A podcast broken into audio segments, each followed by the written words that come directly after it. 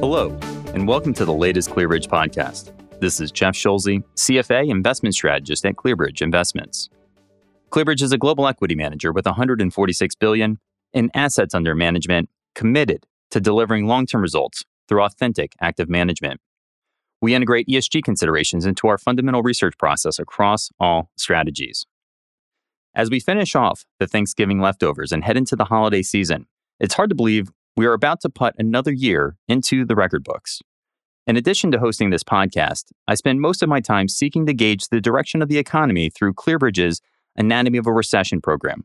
And boy, has AOR been put to the test this year with four months and counting of a red or recessionary signal for our recession risk dashboard. After grinding through an unprecedented 2020 turned upside down by the COVID 19 pandemic and a transitory 2021 when inflation started to rear its head, I would characterize 2022 as the year of the pivot. The only problem is that long awaited pivot by the Fed has yet to materialize. To help me prognosticate on the timing of a reversal monetary policy and sort through what's ahead for the economy and equity markets, joining me for our sixth annual Outlook podcast is Josh Jamner. Josh is an investment strategy analyst, my co author, and a regular presenter of a ClearBridge's AOR program. Josh, welcome back to the booth. And we'll also make our annual predictions in what I consider my favorite podcast of the year, ClearBridge Economic Outlook 2023, handicapping the most anticipated recession ever. Josh, good to have you here live. I think this is the first one we've done live in about three years. It is the first one live we've done in three years. I remember when we did the first virtual one back uh, two and a half years ago. It's, uh, it's good to be back in person. Well, hopefully we don't go back to virtual podcasts. You you lose a little bit of that connectivity uh, when you're talking over the phone versus in person. But I know that we've done several of these over the years, and what we typically do is we think about a song that encapsulates the environment that we're in or we're heading into. I think at the beginning I had started with the Beatles, you went with Led Zeppelin. I think you had gone with children's songs last time, given the fact that we have young kids at home. Thinking about a song about today as we head into 2023, what are your thoughts there? So initially, I was going to go with a song Little Secrets by Passion Pit. I'll spare you my singing voice, but the chorus goes up and up. I keep climbing higher and higher and higher, higher and higher and higher. I think that's probably not the most relatable song. Passion Pit's a little bit newer. I think that song came out maybe 10, 12 years ago. So I'm, I'm going to go with actually sticking in sort of a classic genre, maybe not classic rock, but one of the classics. I'm going to go with Hard to Handle. I think it's originally an Otis Redding song. Uh, some might know the Grateful Dead cover. Some might know that Black Crowes covered it probably about 30 years ago now, maybe 20 years ago about now. They're probably the best known version. But I think that Hard to Handle is a pretty fitting song title to go with to encapsulate today. What about you, Jeff? All right, I like it. I like it. That's a lot of hires right there. I had a tough time picking my song. I was going to go with Can't Get No Satisfaction, talking about Powell and the Fed and everything that's uh, happening with inflation. Also thought about patience with Guns N' Roses as we head into our first recessionary drawdown in 15 years. Uh, having a durable bottom is going to take some patience and it's going to see a lot of counter trend rallies. But after debating that, I'm going to go with Tom Petty. I won't back down. And I, I will not save everybody from my singing voice. I'm going to go for it. hey, baby, there ain't no easy way out. Hey, baby, I will stand my ground and I won't back down. I mean, now everybody knows why I'm in finance and not in singing. That career would have been very short. But I think that really does encapsulate the Fed, right? There's no easy choice here, and they aren't going to back down, and they're going to continue to move forward until inflation comes under control because they don't want to repeat of the 1970s. So, I, you know, I think that's going to be what we're going to have to deal with next year. And I think a recession is going to be a high probability because of, of that stance. But in kind of taking a step back here, right? Obviously, unprecedented was the word of 2020.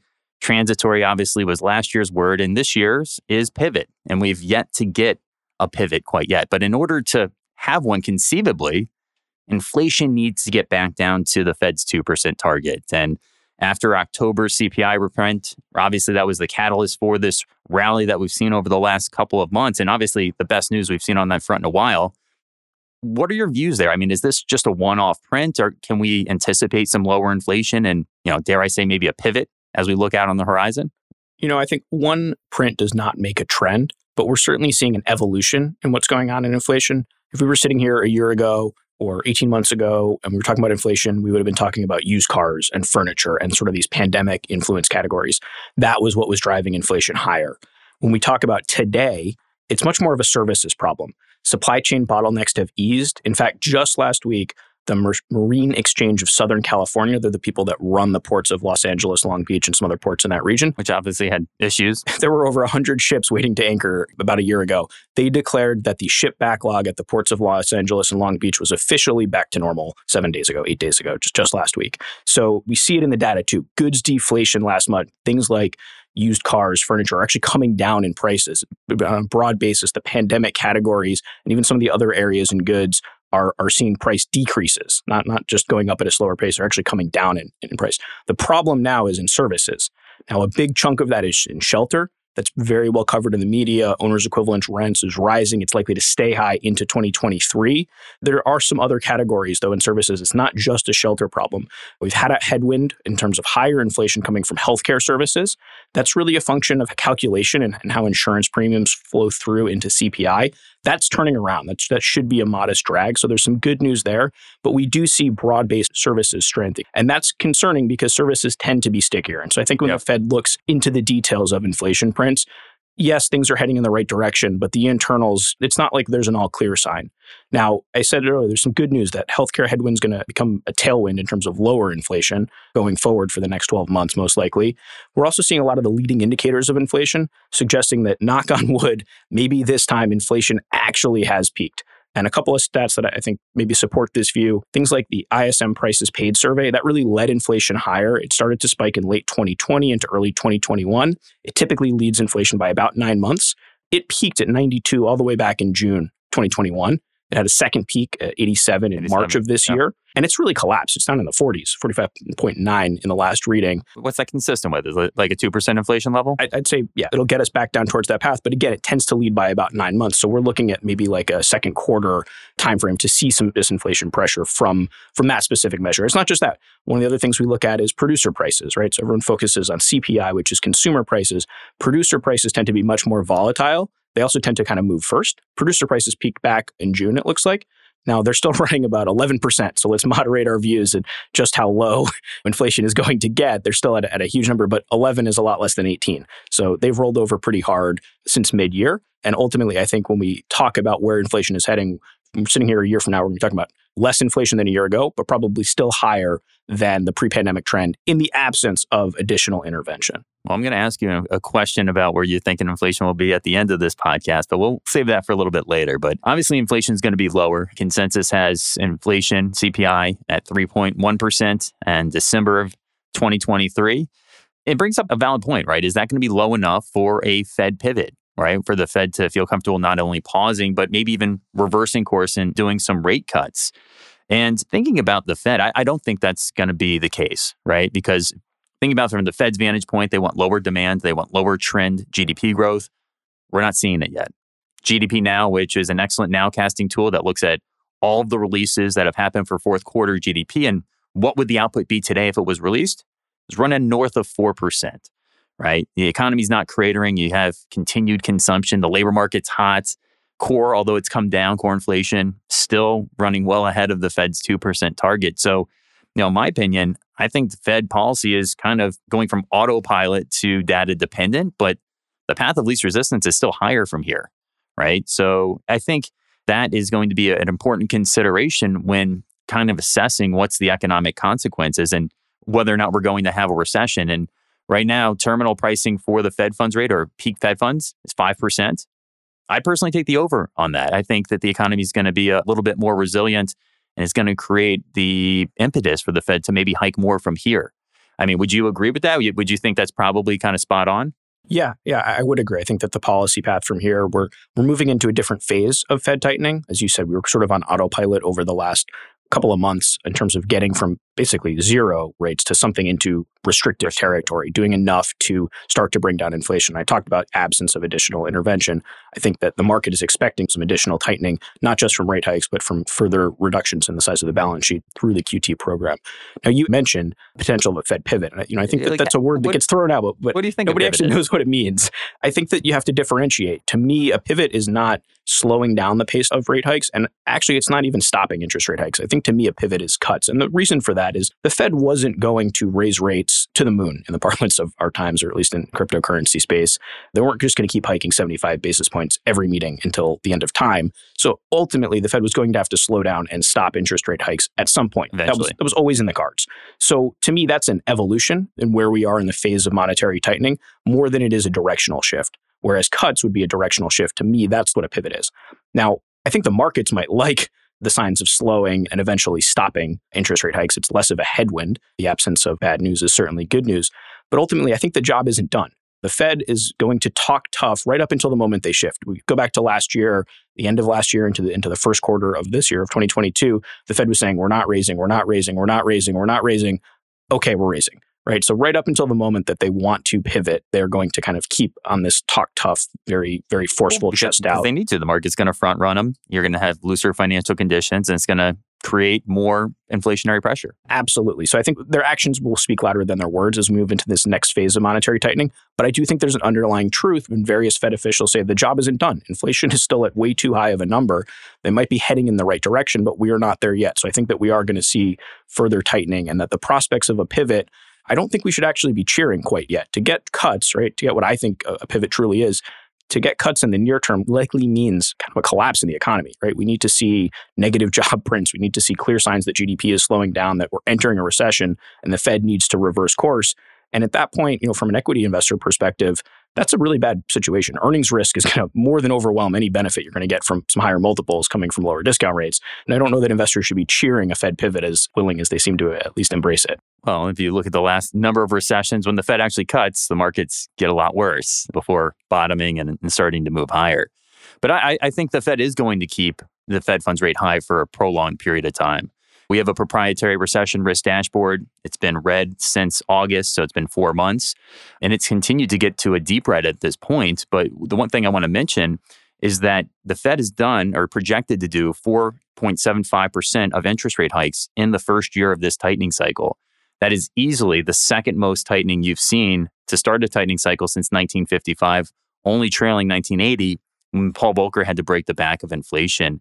And that's a lot of tightening to swallow, and it's yet to fully hit the economy at this point. So, thinking about the red signal that we have in our dashboard, given the fact that the markets are still pricing in another 75 to basis points to 1% of tightening to come, I think obviously that means that the, a recession is potentially on the horizon. But the reason why I don't think that pivot's coming, and it's going to come a lot later to be able to stave off a recession, if you look back to the last 13 Fed tightening cycles, the Fed has been able to engineer a soft landing three times. 1966, 1984, and 1995. And what all three of those instances had in common was a Fed that recognized economic weakness early, reversed course and cut, and let those expansions continue to move forward. But in those three instances, you had a very different reaction with inflation once the Fed cut. In 84 and 95, core CPI actually moved down three years after that cut. In 1966, core inflation almost doubled, going from 3 to 6%. Now, what was the key difference? Well, in 84 and 95, you actually had a lot of slack in the labor market. You had a high unemployment rate. In 1966, the unemployment rate was south of 4%. And the reason why I think this is really important, the unemployment rate as of today is 3.7%. So it's a very tight labor market. And I think the Fed recognizes if they don't create enough slack in the labor market, have a higher unemployment, if they pivot right now, they risk, again, doing the sins and repeating the sins of what we saw in the late 60s into the 1970s. So, what's starting off as a temporary pandemic induced inflationary scenario becomes more protracted over the medium and long term. And Powell has said the costs of doing a little bit too much now are less than doing too much now, right? He'd rather choke inflation out now, make sure it's not going to become a problem, rather than have to back off early and then five years from now have a, a, 1980s all over again. I think if you asked him, he would much rather be known as the next Paul Volcker than the next Arthur Burns. No Fed chair wants to be known as the next Arthur Burns. Right. And, and no, no Fed chair committee wants a recession. Let's be clear about that. But is, is, a more mild recession today better than a very deep and maybe double dip recession like we saw in the early 80s? And, you know, everybody would say yes to that. So that's why I don't think a Fed pivot defined as cuts is going to be coming anytime soon. And when they do come,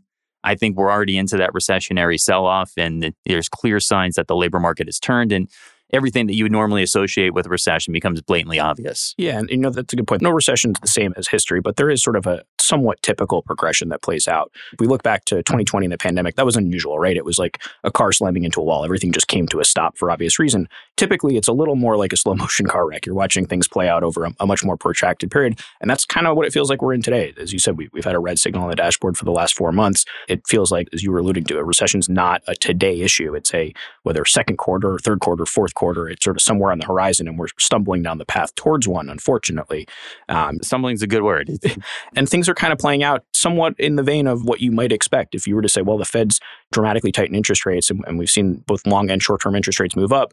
Most of the most interest rate sensitive portions of the economy are what is showing the most pronounced weakness, housing market in particular. We've sort of seen activity grind to a halt. Had, I believe, two or three months of negative prices nationally, home price. Yep. Three, three months, sort of kind of following this typical path. I think from here, what we're really watching for is, you know, one of the last things to roll over is the labor market. Now, there's good reasons for that, but that's why unemployment rate is traditionally a lagging indicator, not a leading indicator. It's one of the last things that goes. And before we can maybe get into kind of the, the health of the labor market and, and trying to judge just where we are, I think it's worth talking about why that is the case. Firing workers is typically one of the last levers that corporations like to pull. When companies start to come under pressure, before you see layoffs, there's a number of steps that companies like to take. You'll see hiring freezes, right? You'll see companies trying to cut down on unnecessary travel and expenses. They'll say you can only travel to see clients, no more internal meetings or, you know, no more big sales conferences or something like that. Trying to cut down on costs rather than lay off a worker for a number of reasons. Even after that, you know, at big, big kind of more mature companies, you'll see things like voluntary buyouts well, they'll try to get, you know, entice older workers who might be two or three years away from retiring, who typically are, are very highly paid to retire early, give them a payout and replace them with some kind of younger and cheaper. Ultimately, you kind of see the last step a company takes is actually laying off workers. And I think in the current environment, there's a pretty reasonable chance that companies are even more hesitant than normal to fire workers for two reasons.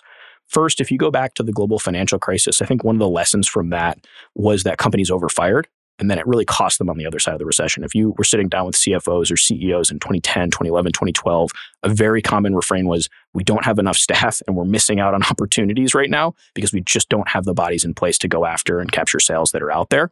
So I think that was one of the lessons coming out of the GFC, and, and people still remember that. But even much more pressing and, and more top of mind, I think, for many is that in the last cycle, as, as short lived as it might have been, kind of post pandemic, the scarcest resource was labor, right? If we were sitting here a year ago or 18 months ago, we could easily have a conversation for an entire podcast about the proliferation of help wanted signs that were absolutely everywhere. So, with that still fresh on the mind, how difficult it was to add workers, I think companies might be a little bit more hesitant than normal to lay workers off, which again is not a decision that they take lightly. This impacts people's lives. And so I think that there's a decent chance that companies are slower and potentially more surgical with layoffs as we move into 2023. But ultimately, unfortunately, I do think that they are coming.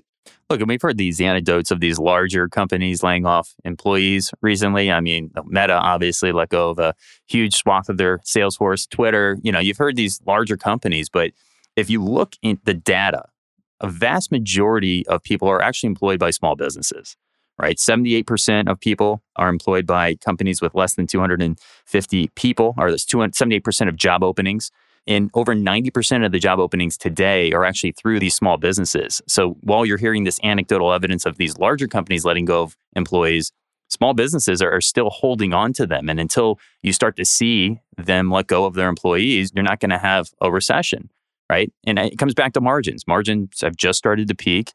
Labor's scarce. A lot of companies, rightfully so, if they haven't seen the economy roll over, why would you let go of your employee when you know that's been the hardest thing to get into your business over the last two years. And I think the layoffs we have seen have been fairly concentrated in the technology sector by and large. You can make a, an argument that there might have been a little bit more excess in that space over the last decade or so, but you really haven't seen widespread layoffs in other industries. There's been a couple of examples, but a lot of other industries are earlier in this process. So FedEx furloughed workers a couple weeks ago. CH Robinson, which is a freight trucking company, they work in a similar space. They did some layoffs, but it's really been technology focused, and we're not seeing this emanate through into, other industries just quite yet. Yeah, I think I think it's going to take some time, obviously. But again, I would have if we had this podcast about five months ago, I would have said the labor market would have been the key to a soft landing right? Very strong labor market, continue to muddle through here, even though growth may slow with what the Fed's trying to accomplish.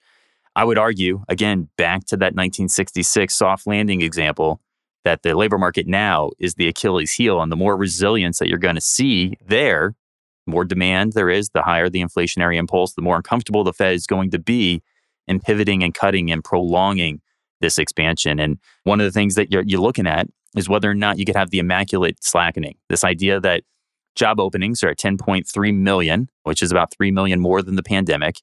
Can that come down in a more meaningful fashion, slow wage growth without creating upper pressure on the unemployment rate? Now, it's never happened before. And, you know, it could happen. There's been a lot of firsts with this recession and recovery. So it's certainly a plausible outcome. But again, can that happen and make the Fed comfortable? And I, I, keep coming back to the answer is no. I think the Fed really needs to see some labor slack, which means layoffs coming down the pike. But, you know, obviously this all funnels through to market implications, right?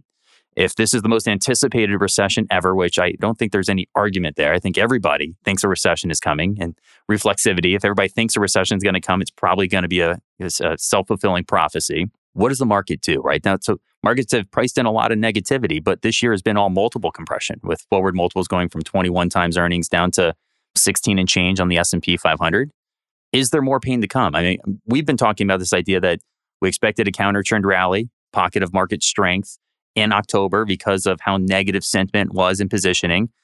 Do you think that we'll revisit the lows or possibly break through? Unfortunately, yes. And the reason for that is earnings just haven't really come down yet. We've seen earnings are down on a forward basis about almost just under 4% from peak that would be much more consistent with a soft landing than it would even a shallow recession.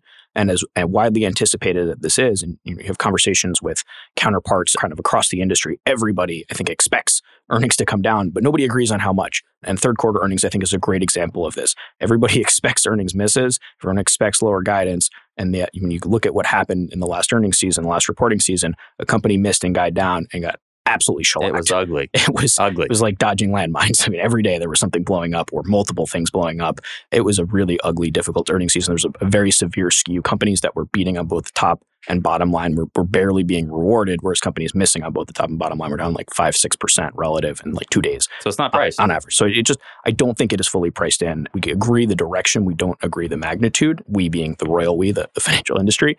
So I think in the near term, even into the intermediate term, it leads to continue to favor what we've been talking about for more than a couple months now, but defensive sectors, quality, bias. You know, I think that there are some silver linings here. When you have periods of elevated volatility, wider dispersion, that tends to be a better environment for active managers. We're seeing that so far this year. Active managers in aggregate are having their best year since 2009. So on pace for, for a pretty healthy year for active. You know, I think elevated volatility also leads you to focus a little bit more on income right? A more steady source of returns when you're thinking about you can get returns from multiple expansion, from earnings growth, or from dividends. Particularly companies with that have an ability to grow dividends, I think is is another area to focus. And then longer term, look, whether we're heading for a recession, that recession isn't going to last forever, right? At some point, there's going to be an opportunity where things turn around and that time might not be yet, even though the market is down 17, 18% from peak. At some point, when we're thinking out over the next three, five years, a lot of the conversations I've been having with portfolio managers back in the office has been where are the opportunities going to be for the next cycle? You know, if we're going to be entering an environment that we think is a little bit faster growth, a little bit higher inflation, probably higher volatility as well, we know that we can't nail the bottom. We can't time markets. So let's use this time now to try and put some ideas up on the whiteboard so that when the opportunity presents itself, we can strike. We've done the work ahead of time. We need to kind of market to market. And I think it varies. Some portfolio managers want to start a small position today. Others want to be a little bit more patient and, and they all have their own mandates and, and styles of how they like to go about this. But I think it varies. Some people are a little bit willing to dip a toe into consumer. Others more hesitant there. Another area that kind of looks interesting is, is maybe materials, where, where a fair bit's been discounted as well. But I think that's sort of where we lean in from what this might mean for markets looking ahead. Yeah, well, you make a valid point, Josh. Uh, the second leg of a bear market, which is multiple uh, earnings expectations coming down 4% so far, give or take. The last three recessions, earnings have gone down from peak to trough expectations 25.8%. So still being priced into the markets actively. But the one thing I will mention, if you look at all bear markets since 1940, once you enter into bear market territory, Traditionally, the markets go down another 15.6%. But you had bought the day you hit bear market territory, which is negative 20%, you would have been up 4.1% six months later. So even with that negative pressure downward, up 11.8% 12 months later. And mind you, we went into bear market territory officially about five months ago. So we're not far off. Uh, you know, that bottom might come a little bit earlier than, than people are anticipating. So obviously a good opportunity for longer term investors to think about this market legging in. I want to close really quickly with our speed round. We do this every time. Uh, prog- look into the crystal ball and Magic 8 Ball and, and make our predictions. Last year, Scott Glasser, our CIO, got all three questions right. Me and you got two questions right about inflation, the market, returns, and then best sector. We all picked energy. Let's talk about inflation again. And consensus expects CPI to be 3.1% in December 2023. You taking the over or the under? I'll take the under. I'm going to take the under. I'm going to be contrarian with you. I'm going to take the over just because I was wrong on inflation last year. Let's see if I'm I, wrong again. I, am taking the under in part to be contrarian because I thought you'd take the over. Do we want to switch this? no, no. I'm just going to stick with the under. I think if we have a recession, things can things can cool down pretty dramatically late, late in the year. Officially inked in there. Okay. S&P 500, 4,000. Over or under? I'll take the over. This time of the podcast next year. Yeah, I'll take the over. You know, I think it's going to be a tale of two halves. I think at that time we're in rally mode. I think we're over that as well. Last one, uh, in, the sen- in the sense of time here. Best sector again, we all picked energy last year. We are all correct. What's your best sector for 2023? I'm going to take healthcare. Healthcare.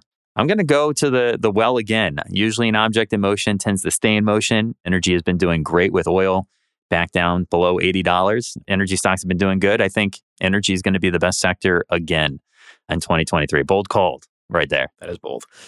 All right. Well, that's uh, all the time that we have here today. We've covered a lot of ground. Josh, again, my favorite podcast of the year, prognosticating about next year. Thank you for joining me here in the booth live. Thank you for having me. It's always a pleasure to be here. I want to thank all of you for listening today. We hope that you have a safe and happy holiday season and hope that you'll join us for the podcast that we'll have in 2023.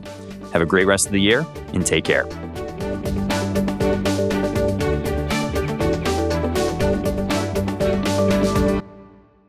Please note the following.